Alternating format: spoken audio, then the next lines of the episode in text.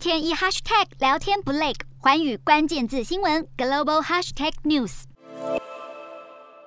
俄罗斯十五号宣布部分撤军，市场逐渐缓和紧张情绪。油价骤跌超过百分之三，从千年高点回落。金价自前一天三个月高点回落。十年期美债殖利率跳升，在科技股与非必需消费品领涨下，道琼收红超过四百二十点，结束连续三个交易日跌势。纳斯达克指数大涨超过百分之二点五，创两周以来最佳表现。美股四大指数全数上涨，道琼指数大涨四百二十二点六七点。收在三万四千九百八十八点八四点，纳斯达克上涨三百四十八点八四点。收在一万四千一百三十九点七六点，标普五百上涨六十九点四零点，收在四千四百七十一点零七点，费半指数上涨一百八十四点二五点，收在三千五百五十四点四五点。欧洲股市方面，同样在俄罗斯宣布撤回部分军队后，缓和投资人紧张情绪，加上财报利多助阵，同时部分积极的企业消息也提振市场人气，带动欧洲股市止跌回升。欧洲三大股市全面收高，英国股市上扬七十七点三三点。收在七千六百零八点九二点，德国股市大涨两百九十八点七四点，收在一万五千四百一十二点七一点。法国股市净扬一百二十七点七七点，收在六千九百七十九点九七点。以上就是今天的欧美股动态。